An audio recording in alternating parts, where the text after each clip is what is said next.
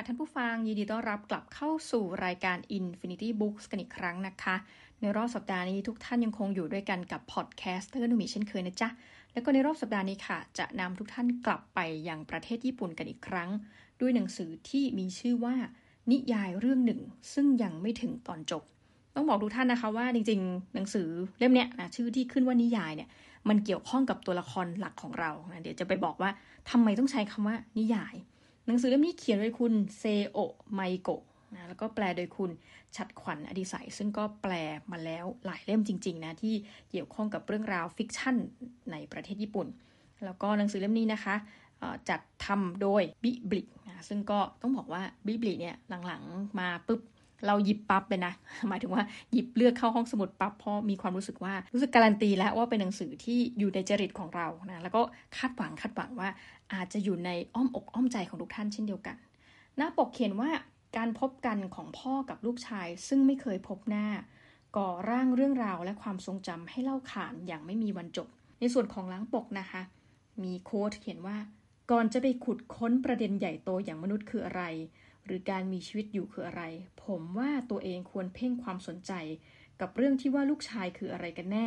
และผมเรียกตัวเองว่าเป็นพ่อคนได้หรือเปล่า ยามบ่ายอบอุ่นในเดือนตุลาคมปีหนึ่งจู่ๆนางาฮาระโทมะ ก็ปรากฏตัวที่หน้าบ้านของคางาโนะมาซาคิจิ นักเขียนนิยายผู้ใช้ชีวิตอย่างโดดเดี่ยวมานาน โพโมะคือลูกชายที่เกิดจากความสัมพันธ์ชั่วข้ามคืนของมาซาคิจิกับหญิงสาวคนหนึ่งเมื่อ 26 ปีก่อน ลูกชายขอมาอาศัยอยู่ด้วยชั่วคราว โดยไม่ได้บอกจุดประสงค์ที่แท้จริงของการมา แต่เขาเองเนี่ยก็ยอมให้โทโมะอยู่ด้วย มาซาคิจิไม่รู้สึกผูกพันกับเลือดเนื้อเชื้อไข ทว่าการได้ใช้ชีวิตกับโทโมะนี่เอง ที่ทำให้มาซาคิจิเริ่มตั้งคำถามเกี่ยวกับการใช้ชีวิตที่ผ่านมาของตน รวมถึงสิ่งที่ตัวเองคิดและเขียน หากชีวิตของมาซากิจิคือนิยายเรื่องหนึ่ง ก็ราวกับว่าเขากำลังพบจุดเปลี่ยนสำคัญอีกครั้งในวัย 50 ปี ความสัมพันธ์อันไม่ปกติระหว่างสองพ่อลูกแปลกหน้า จะคลี่คลายและจบลงไปในทิศทางไหน ในเมื่อแต่ละวันที่ใช้ชีวิตด้วยกัน มาซากิจิก็ยิ่งพบว่า ลูกไม้ลูกนี้ได้เติบโตห่างไกลจากต้นกำเนิดอย่างเขาเหลือเกิน ตัวทั้งหน้าปกและหลังปกเป็นไปในทิศทางเดียวกันก็คือ มีผู้ชายคนหนึ่งนั่งแล้วก็ท่ามกลางเหมือนกับห้องทำงานเขาเนาะแล้วก็จะมีหนังสืออยู่ แล้วก็มองออกไปเหมือนกับข้างนอกหน้าต่างนะคะปกหลังก็จะเป็นเหมือนกับโต๊ะทำงานคือต้องบอกว่าตัวมาซากิจิเนี่ย ตัวเอกของเรื่องของเราเนี่ยเป็นนักเขียนอ่ามันก็เลยมาถึงเรื่องราวของเขาว่านิยายเรื่องหนึ่งซึ่งยังไม่ถึงตอนจบยังไงเล่า หนังสือเล่มนี้มีราคาเต็มอยู่ที่ 235 บาท เป็นหนังสือขนาดเล็กค่ะ แล้วก็ความหนากลมๆพอดีพอดีก็อยู่ที่ 200 หน้า หมายความว่าฟังดูเหมือนเยอะนะ แต่เนื่องจากหนังสือเราไม่ได้เป็นแบบ A4 อ่านรวดเดียวจบอันนี้การันตีนะคะเอาละเราไปพบกับเรื่องราวในนี้กัน ต้องบอกว่าหนังสือเล่มนี้เขาก็แบ่งออกเป็นบทๆ ซึ่งแต่ละบทเนี่ยเราก็จะเห็นความสัมพันธ์ที่มันเริ่มที่จะแปลเปลี่ยนไปเรื่อยๆนะคะ เรื่องก็เริ่มต้นตรงที่ว่ามีคนที่มาเยือนนะมาเยือนมาซากิจิหน้าบ้าน นั่นก็คือโทโมะแล้วก็มาเยือนแบบงงๆอะ่ะโทโมะเองก็ไม่รู้จะเรียกพ่อที่เป็นพ่อแต่ในนามว่าอย่างไร อย่างที่บอกว่าเรื่องเริ่มต้นที่เกริ่นไปเมื่อกี้คือ ตัวของนักเขียนผู้นี้มีความสัมพันธ์แบบชั่วข้ามคืนกับหญิงคนหนึ่ง แล้วก็รับรู้กันว่าอะโอเค หญิงคนนี้ท้อง ผู้ชายก็บอกเอ้า ฉันรับผิดชอบ แต่เนื่องจากว่าเราไม่ได้รักกันนะนึกออกไหมคือว่าเหมือนกับมึนๆนะกรึบกรึมกรึมกรึมนะคะไปงานเลี้ยงฉลองไปอะไรเงี้ย พอกรึมปุ๊บอะเลยตามเลย แล้วมันก็เหมือนกับจำอะไรไม่ได้หลังจากนั้น แล้วอันที่จริงแล้วเนี่ย ตัวมาซาคิจิเองก็มีความรู้สึกว่าเขาก็ไม่ได้ชอบผู้หญิงคนนี้แล้วออกจะแนวแบบเฮ้ย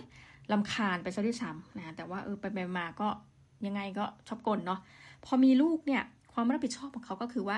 ทุกเดือนเขาก็จะส่งเงินให้ ดังนั้นคือ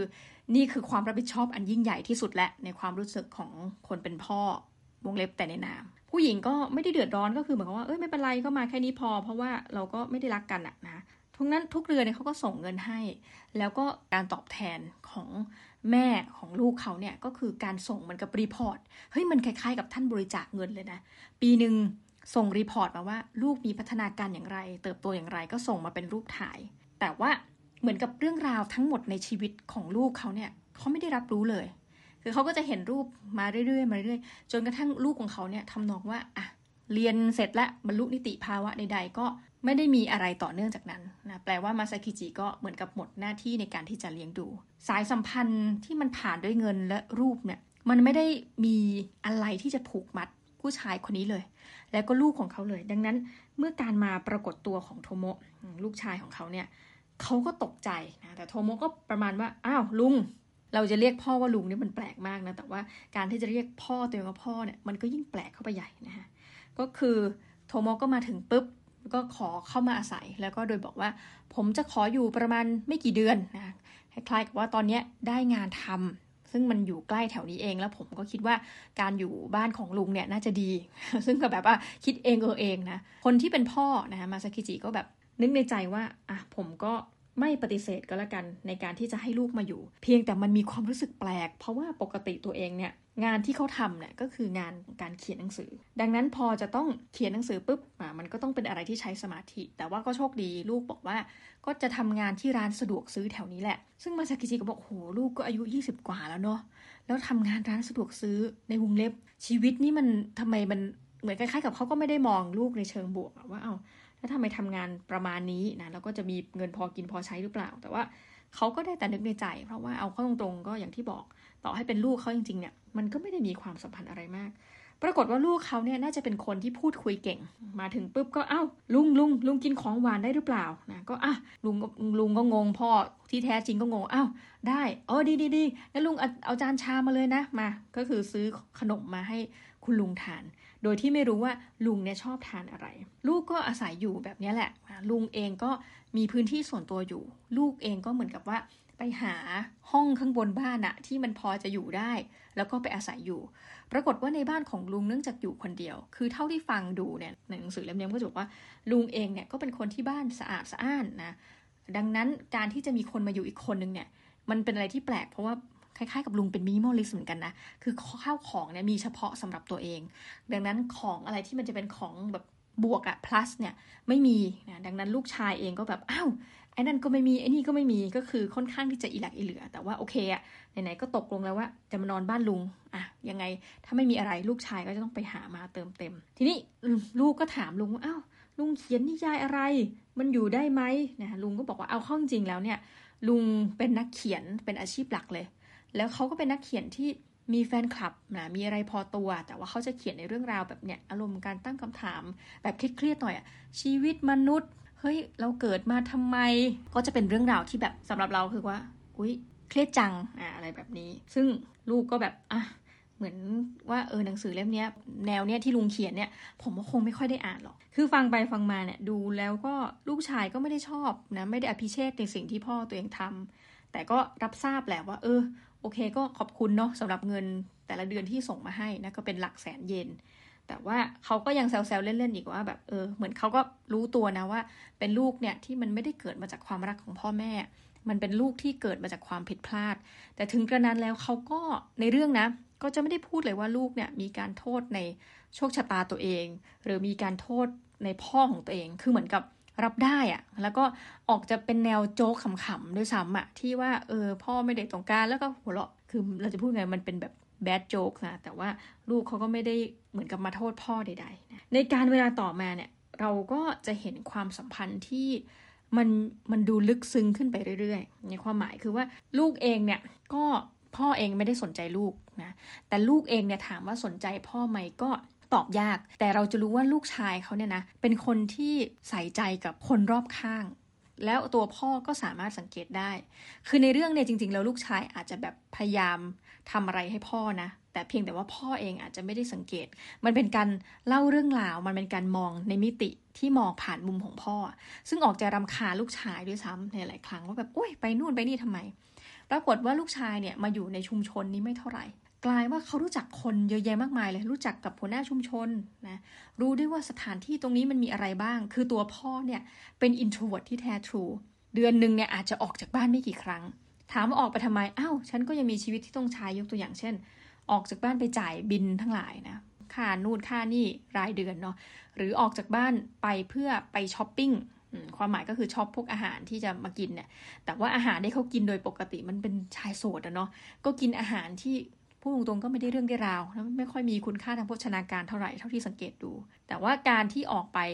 แล้วก็กลับบ้านนะหรือว่าการออกไปจ่ายบินแล้วก็กลับบ้าน กลายว่าคนที่มาซาคิจิได้พูดคุยด้วยจริง ๆอะ่ะมันก็คือแบบพนักงานสะดวกซื้อหรือพนักงานทั้งหลายที่พูดกันแป๊บเดียว พูดเป็นหลักประโยค มันทำให้ประหลาดหนึ่งอย่างคือ ทั้งที่เขาเป็นนักเขียนแท้ๆเนาะ แต่ไม่รู้ว่าเขาเอาเนื้อเรื่องเรื่องราวมาจากไหน เพราะว่าในชีวิตจริงเขาปฏิสัมพันธ์กับคนน้อยมาก ซึ่งเขาก็บอกว่าเขาก็ไม่เดือดร้อน เอาเข้าจริงสมัยนี้การเป็นนักเขียนเนี่ยเราสามารถเข้าอินเทอร์เน็ตเข้าอะไร คือมันสามารถสร้างจินตนาการขึ้นได้ เพียงแต่ว่าในชีวิตจริงเนี่ยลูกชายเขาก็วิพากษ์เหมือนกันนะ คือพูดไปพูดมา เหมือนกับลูกชายแพลจะบอกว่าไม่ได้สนใจในหนังสือพ่อ แต่เขาอ่าน อ่าเรื่องมันก็ดำเนินอ้าวแต่อ่านนี่ว่า แล้วก็จะวิพากษ์เลยว่าเฮ้ยหนังสือเล่มนี้ผมมีความรู้สึกว่า มันอย่างนี้อ่ามันเป็นอย่างนั้นนะคือในเรื่องเนี่ยเราก็จะมีความสุขว่าเฮ้ยมาซากิจิเขียนหนังสือที่มันดูเป็นหนังสือที่ไม่ป๊อปอยู่แล้วอะมีแฟนคลับกลุ่มหนึ่งใช่ แต่เป็นหนังสือที่คนเขียนดูเป็นลุงเป็นลุงอะคือบางเรื่องเนี่ยพ่อเองก็ไม่ได้มีความรู้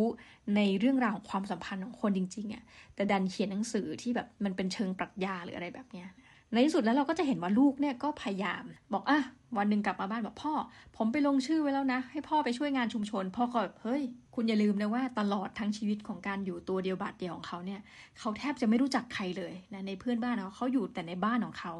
ตามลำพังสามารถมีชีวิตดำรงอยู่ได้ ดีพอสมควรนะอาจจะแบบคุณภาพชีวิตไม่ได้ดีมากในเรื่องอาหารการกิน แต่ว่าเรามีความรู้สึกว่าเขาเป็นคนที่มีสตุ้งสตางอะจากการเขียนหนังสือ แต่วันที่ลูกบอกว่า ไปลงชื่อไว้แล้วนะ พ่อต้องไปทำเหมือนกับจิตอาสาชุมชน ซึ่งตัวเขาก็เออไปเลยนะแต่ว่าเขาก็ไปตามที่ลูกชายเขาบอกก็ก็ยังดีนะ แต่เหมือนกับเดินไปบ่นไป ปรากฏว่าสิ่งที่ทำให้เขารับรู้ก็คือว่าอ๋อพอไปถึงเขาก็จะรู้ว่าอ๋อนี่เป็นพ่อของโทโมะใช่ไหมซึ่งเขาก็แบบงงไปเลยว่าเอา้าทำไมทุกคนถึงดูรู้จัก เขาเองนะแล้วก็ท้ายสุดเขาก็ไปได้ช่วยงานชุมชน ก็ทำให้เขาได้รู้จักคนนู้นคนนี้มากขึ้นนะแล้วก็กลายเป็นว่าคนในชุมชนเนี่ยก็เริ่มแบบ friendly ใส่เขาบางทีก็มีการมาเจอเขาแล้วก็เอาพวกเอาหงอาหารมาให้ แต่เอาเข้าจริงแล้วลูกชายเขานั่นแหละ ที่เป็นคนไปทำความรู้จักกับคนในชุมชน ไปช่วยเหลืองานชุมชนก่อนหน้าที่จะเหมือนกับอัญเชิญนะพร้อมกับเรียกว่าทั้งดึงทั้งฉุดทั้งถูพ่อเขาให้ไป ความสัมพันธ์เนี้ยมันก็ดำเนินไปเรื่อยๆเรื่อย แล้วก็จะเห็นว่าในขณะที่ลูกชายเขาเนี่ยไปทำงานประเภทร้านสะดวกซื้อ ก็ไปสนิทกับผู้จัดการร้านอีกนะพอพ่อเขาไปเนี่ยกลายว่าผู้จัดการร้านก็แบบมาทักทาย แล้วก็มีวันหนึ่งผู้จัดการร้านก็มาบ้านด้วยซ้ำพ่อเขางงมีอะไรหรอ กลายว่าคนอื่นๆน่ะรู้ก่อนหน้าคุณพ่อที่แท้จริงเองเสียว่าอ้าวลูกของคุณป่วย เอานี่มาฝาก กลายว่าพ่อลูกอะ่ะอยู่บ้านเดียวกัน กลับไม่ได้มีความสัมพันธ์เชิงตรงด้วยกัน ทั้งที่เรามองนะลูกชายก็ออกจะเป็นคนเฟรนลี่ แต่คล้ายว่าพ่อเนี่ยถูกเปลี่ยนใจได้ยากมาก ปรากฏว่าพอเรื่องมันดำเนินไปมันดำเนินไป วันหนึ่งเราก็จะเห็นถึงเรื่องราวว่ามาซากิจิเองเนี่ย ไม่ได้แค่มีความสัมพันธ์ที่แย่หรือเท่ากับศูนย์เลยนะ กับครอบครัวที่มันสมควรจะเป็นครอบครัวจริงๆ คือลูกชายของเขา กับภรรยาไม่เท่าไหร่อะเรารู้ว่ามันเกิดจากแบบอะวันไนท์สแตนอะไรก็ว่าไป แต่กลายว่ามาซากิจิได้เล่าเรื่องผ่านตัวอักษรว่า เฮ้ยจริง ๆ มันไม่ใช่แค่ลูกนะ ที่เขาแบบทอดทิ้งจริง ๆหนักไปกว่านั้นพ่อแม่ของตัวเองเนี่ยเขาก็ไม่ได้เจอมาเป็นเวลาเป็นสิบสิบปี เพราะว่าวันหนึ่งเขาก็เกิดมีความรู้สึกว่า เออ เหมือนพอตัวเองอะไปเรียนหนังสือที่หนึ่งตัวเองไปทำงานที่หนึ่งมันเกิดให้เห็นความรู้สึกของความห่างเหิน ห่างเหินจนกระทั่งมันเป็นโมเมนต์ที่หายสาบสูญไปจากพ่อแม่ตัวเอง และการที่เขากลับมาพบกับลูกของตัวเองครั้งเนี่ยมันทำให้เขาได้สติเหมือนกันนะว่าเอา้าตายละ อยู่ดีๆ มันเกิดความผูกพันอะคนอยู่กันด้วยทุกวันทุกวันเป็นเดือนนะคะ พอวันหนึ่งลูกบอกว่า อะ จะไม่อยู่แล้ว เออเหมือนกับเสร็จธุระแล้วพ่อ ได้เวลาผมจะกลับละ เขากลับมีความรู้สึกโหยหา การที่ไม่ได้อยู่กับลูก แล้วก็ไปนึกถึงพ่อแม่ตัวเองที่โอ้โหตายละ เราเองก็เป็นลูกประเภทไหนกันวะที่ทอดทิ้งพ่อแม่ ก็ตัดสินใจขอลองเดินทางกลับไปหาพ่อแม่ดู ปรากฏว่าพอไปถึงเนี่ยคือสำหรับเรานะ มุมมองเราคือว่า เออ พ่อแม่เนี่ยไม่ว่าจะผ่านไปกี่สิบปี ก็ยังธำรงความเป็นพ่อแม่อยู่นะลูกอาจจะเปลี่ยนไปไงก็ช่างเถอะพ่อแม่ก็คือนี่ก็คือลูกอะ่ะพอไปถึงมันก็คล้ายๆกับว่า พ่อแม่ก็มีมี action ราวกับว่าอ้าวกลับมาแล้วเหรอไม่ได้เจอกันสนานเลย ซึ่งมันเป็นคำพูดที่ผิดปกติท่านนึกออกไหมคือถ้าลูกเราหายไปเป็นสิบปีแล้ววันหนึ่งมันกลับมาเนี่ย เราคงจะงงอะ่ะแล้วอาจจะร้องไห้หรือมีความสะเทือนใจอะไรบางอย่าง แต่กลายว่าแม่เขาหรือว่าพ่อเขาเองซึ่ง ก่ลงมากนะต้องใช้คำนี้ กลับไม่ได้มีความรู้สึกว่า อุ้ยเซอร์ไพรส์ตื่นเต้น ร้องไห้อบกอด แต่เหมือนกับเป็นความรู้สึกเคยชินมากกว่า อ้าวกลับมาแล้วนะอุ้ยเป็นไงบ้างไม่เจอสนานทำให้ตัวเขาเองเนี่ยกลับรู้สึกเป็นเรานะลึกๆนะเราแปลให้ว่าน่าจะรู้สึกผิดอะว่าเฮ้ยถูเรามันเนาะกับลูกเราก็อย่างนี้กับพ่อแม่เราก็อย่างนี้นะสรุปว่าหนังสือเล่มนี้มันยังไม่ถึงตอนจบหรอกทุกท่าน นิยายเรื่องหนึ่งซึ่งยังไม่ถึงตอนจบ แต่มันจะเฉลยทุกอย่างเลยว่า เฮ้ยลูกชายเขาผู้หญิงคนที่ให้กำเนิดลูกชายของเขาเนี่ยไปทำอะไรไว้เบื้องหลังเขาบ้าง เรื่องราวเนี้ยจริง ๆ ต้องบอกว่ามันเป็นเรื่องราวที่ความอบอุ่นยังไม่ได้เกิดขึ้นเนอะแต่มันเกิดขึ้นตอนที่คนคนนี้ดันชินไปแล้วว่า มีลูกชายอยู่ในชีวิต แม้จะรู้สึกว่าตอนแรกแบบเอ้ยลำคาญทำไมลูกทำอย่างนั้นอย่างนี้ทำไมลูกแบบทำงานแค่ร้านสะดวกซื้อ แต่จริง ๆ แล้วทุกสิ่งที่มันวางเอาไว้อะค่ะ มันกลายเป็นสิ่งที่เชื่อมหลอมรวมความสัมพันธ์พ่อลูกแบบไม่รู้ตัว แต่อย่างที่บอกพอรู้อีกทีมันจะสายไปหรือไม่นะลูกชายเขาบอกว่าที่บอกว่าไปแล้วพ่อ ผมไม่อยู่แล้วตอนนี้ผมเสร็จแล้วผมถูกย้ายไปที่อื่นแล้วแล้วมันจะเป็นอย่างไรต่อไปนะความสัมพันธ์ที่ว่าเนี่ยที่มันก่อให้เกิดขึ้นแล้ว แม้จะเป็นหลักเดือนเนี่ยมันจะกลับมาสู่มาซากิจิอีกครั้งหรือไม่ แล้วก็ความสัมพันธ์ระหว่างเขากับครอบครัวที่เขาเคยทอดทิ้งพ่อแม่แท้ๆตัวเองไปเนี่ยไม่เคยดูดำดูดีเนี่ยจะเป็นอย่างไรต่อไปอ่าเดี๋ยวต้องติดตาม แต่ต้องบอกว่าหนังสือเล่มนี้ ไม่ได้ถึงกับทำให้เราน้ำตาซึมหรือรื้นนะ แต่มันเป็นความรู้สึกว่า เออ อ่านจบปุ๊บทุกท่านนึกถึงพ่อแม่ตัวเอง ที่เราอาจจะวงเล็บทอดทิ้งไปบ้าง นึกถึงความสัมพันธ์บางอย่าง ซึ่งเราควรจะแบบเหมือนควรค่าแก่การเก็บไว้นะ แต่เราก็ไม่ได้ใส่ใจกับมัน ในลักษณะนั้นมุมมองของเรานะ แต่ก็อยากให้มาแลกเปลี่ยนกันแล้วกันว่าทุกท่านอ่านแล้ว มีความรู้สึกกับเล่มนี้อย่างไรบ้าง อ่าสำหรับวันนี้ก็ต้องขอลาท่านผู้ฟังไปก่อนนะคะ แล้วก็ หวังว่าจะได้พบกันใหม่ใน Infinity Books รายการหน้าสำหรับวันนี้ สวัสดีจ้า